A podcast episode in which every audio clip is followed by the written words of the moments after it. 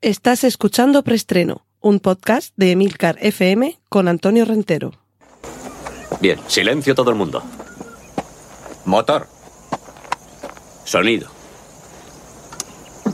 Claqueta. Escena 1, toma primera.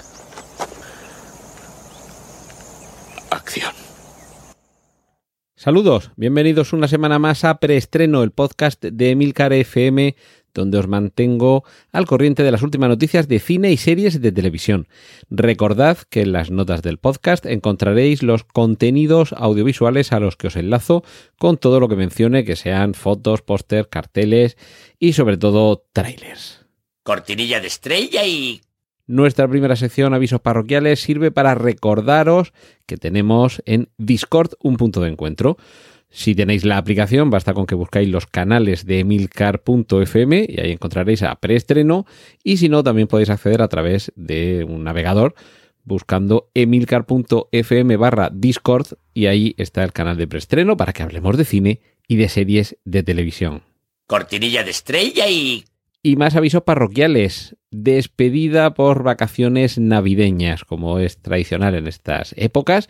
Cual si se tratara de vacaciones escolares, me las doy a mí mismo y os las doy a vosotros y ya volveremos después de Reyes.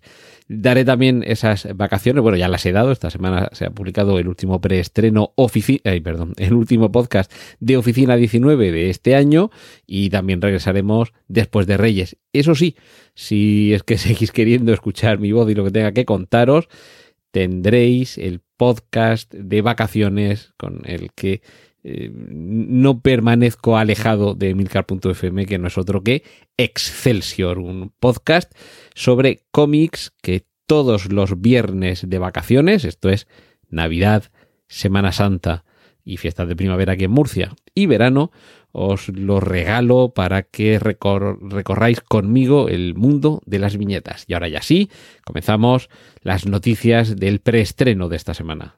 Cortinilla de estrella y... Y vamos con las noticias de cine. Christopher Nolan añade a Florence Pugh, a Rami Malek al reparto de Oppenheimer, es esta película en la que nos va a contar el nacimiento de la bomba atómica. Robert J. Oppenheimer fue uno de los cerebros detrás de ese ingenio y ya tenemos eh, un cartel en el que se ve de perfil a Cillian Murphy, que es el protagonista, es el Oppenheimer del título, eh, de perfil, con un desierto, el desierto de Nevada al fondo, está mirando algo que le ilumina la cara, que también se ve un cierto relumbror por la parte inferior del cartel que nos hace sospechar que está mirando una explosión atómica, que también nos concede esa pista el humo que sale de su cigarro y que tiene ciertas resonancias a un hongo atómico y eh, ya las letras del cartel hacen que leamos el destructor. De mundos con fecha de estreno el 21 de julio del año 2023, es decir, que no tengamos prisa por ver el último trabajo de Christopher Nolan. Lo que sí que podemos ver mientras tanto es un espectacular tráiler de todo en todos sitios y a la vez, que sería algo así como la versión del multiverso con Michelle Yeoh, Jamie Lee Curtis, una Jamie Lee Curtis que ya va teniendo una edad, pero además aparece aquí maquillada y caracterizada como una señora bastante más mayor y bastante más estropeada de cómo está ella en realidad, y con Ke Huy Kwan, que si no recuerdo mal, es el actor que interpretaba a Tapón, el compañero de Indiana Jones en Indiana Jones y el Templo Maldito.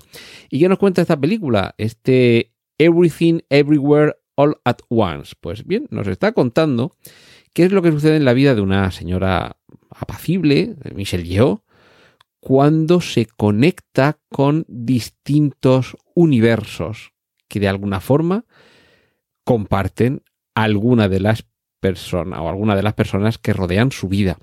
Sería algo así como una respuesta en cuanto al concepto del multiverso más allá de estos universos cinematográficos Marvel y similares que estamos eh, viviendo. Echadle un vistazo al, al tráiler, esto viene de la casa A24 que se destaca con algunos trabajos cinematográficos sorprendentes. Eh, sus autores son los Daniels, que lo de los Daniels es por los dos creadores detrás, Daniel Kwan y Daniel Scheiner, que es una especie como de hermanos Cohen, en el sentido que ambos colaboran en la creación, escritura, dirección y producción de la película, y que desde luego con esta película creo que con este eh, Everything Everywhere All at Once, que yo así me he aventurado a traducir como todo en todos sitios a la vez, creo que nos van a sorprender muy gratamente a todos los que nos puede interesar esta parte de la ficción, de los multiversos, que me parece que en caso de que realmente existan, que esto también es un concepto de la física teórica, no tienen absolutamente nada que ver con lo que nos están mostrando las películas, pero bueno, tantas cosas nos muestran las películas que no tienen que ver con la realidad. Y lo que también eh, podemos avanzar es que Dave Bautista será el protagonista de la próxima película de Shyamalan, titulada Knock at the Cabin. Eh, golpe en la cabaña, ¿no? Pero, o sea, golpe entendido como el, golpe que se va el, el knock knock, el, que llamas o golpeas en la, en la madera, no golpe en el sentido de, robo o atraco. Y finalizo dejándose el enlace para que podáis ver, porque ya están online, de forma legal completamente, es decir, esto es una... Hay algunas películas que de vez en cuando lo están haciendo últimamente, y esta es una de ellas. Moonfall, esa película sobre la luna que se nos va a caer encima, y podemos ver online los primeros cinco minutos de esta película, que de verdad mm, seguro que os va a recordar muchísimo a Gravity, pero claro, es un poco con ese mismo punto de partida de que algo sucede a quienes están eh, en órbita con el transbordador espacial efectuando unas reparaciones, sucede algo, pierden el control.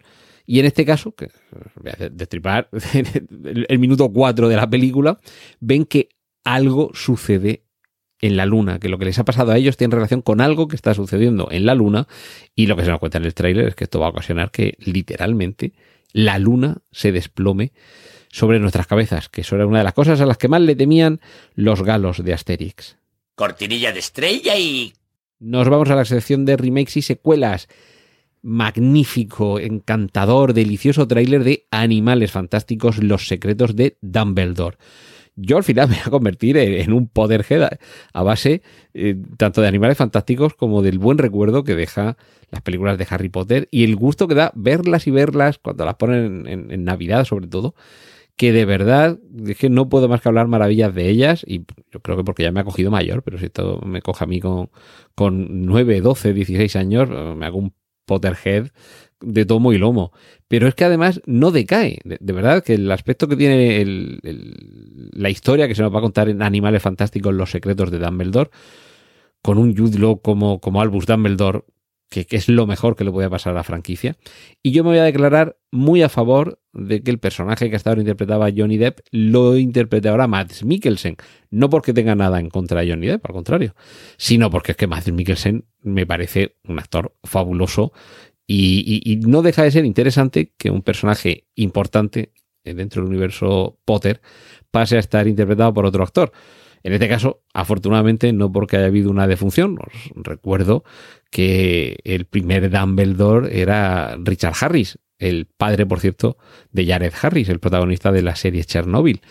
Eh, y luego tuvo que ser sustituido porque falleció. En este caso son otras circunstancias que nos llevarían demasiado tiempo explicar, pero creo que no hemos salido perdiendo en absoluto con Matt Mikkelsen y desde luego la pinta que tiene Los secretos de Dumbledore hace que ya tengamos ganas de poder ir al cine a verla.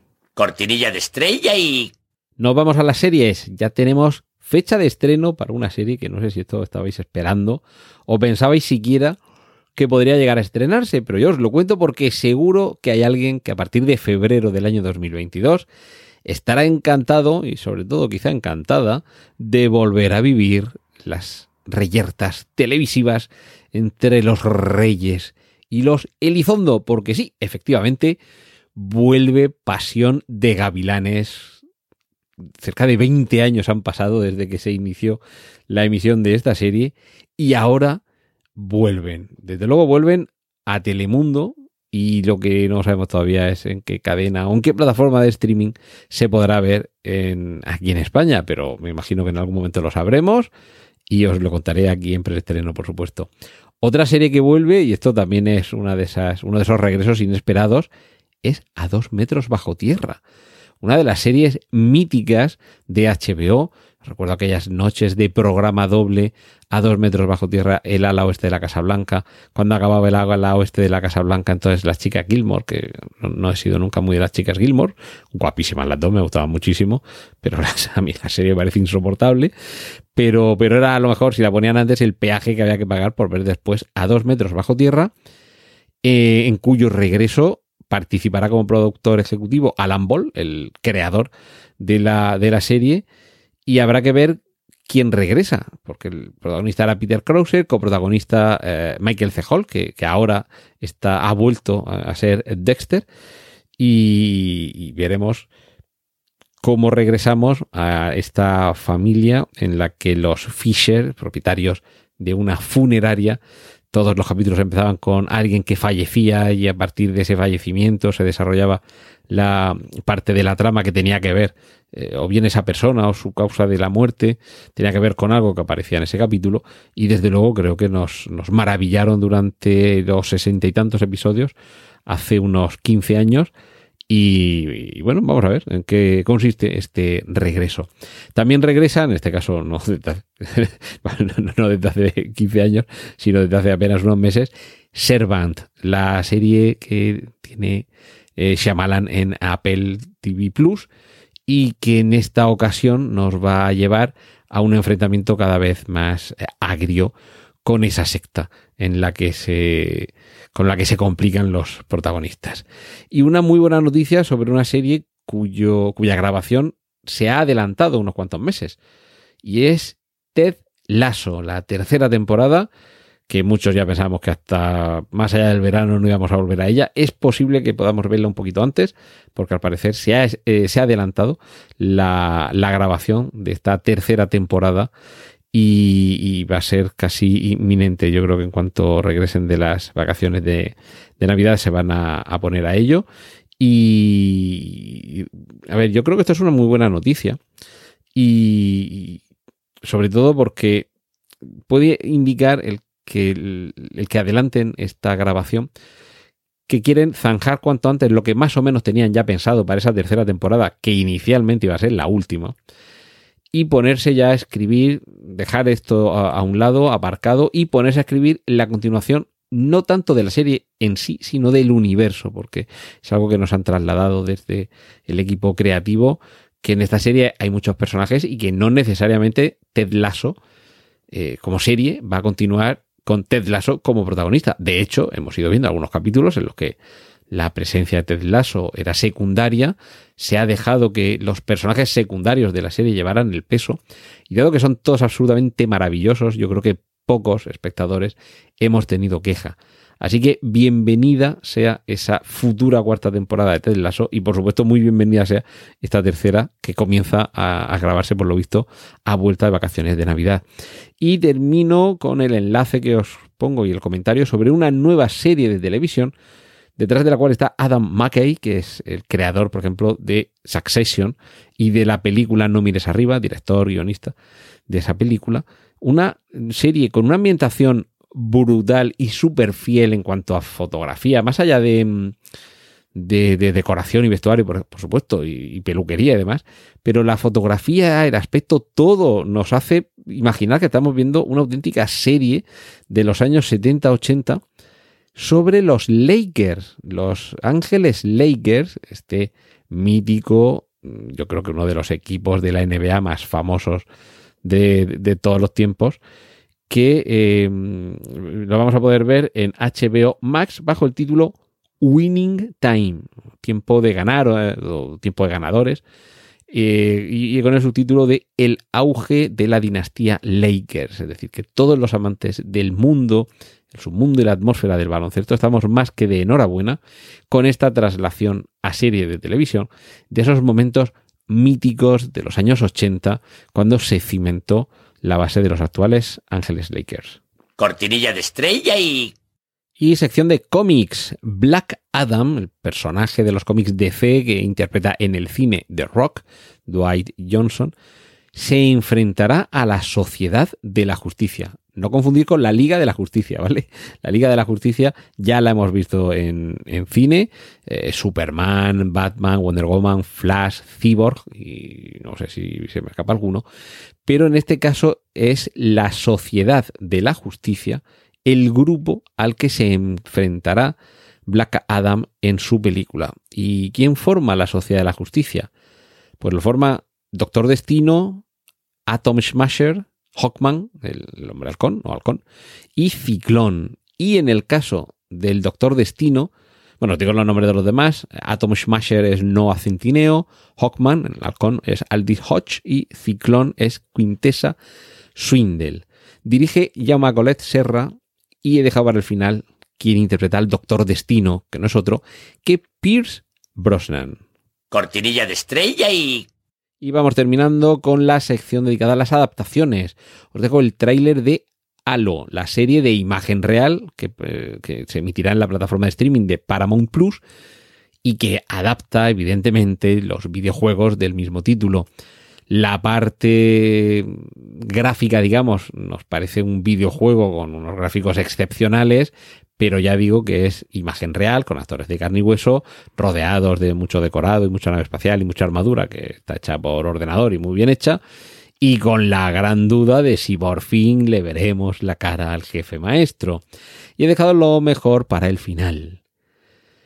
Mike Flanagan, de quien hemos terminado de ver hace muy poco Misa de Medianoche, el padre de series televisivas de terror de tanto éxito, como La maldición de Hill House, va a adaptar para Netflix en formato miniserie el cuento de Edgar Allan Poe, La caída de la casa User. ¿Y a quién vamos a tener aquí como los principales protagonistas? Y me parece una magnífica noticia para cerrar el año 2021. Nada menos que a Frank Langella, a Carla Cugino y a Mark Hamill. Luke Skywalker siempre, siempre está en nuestro equipo. Y hasta aquí el preestreno de 2021. Muchísimas gracias por haber estado ahí todos estos capítulos y ya no la semana que viene, sino el mes que viene, el año que viene, la semana después de Reyes, volveremos aquí en preestreno. De todo corazón, muy felices Navidades y un muy feliz y muy próspero año nuevo 2021. Un abrazo enorme de Antonio Rentero. ¡Y corten!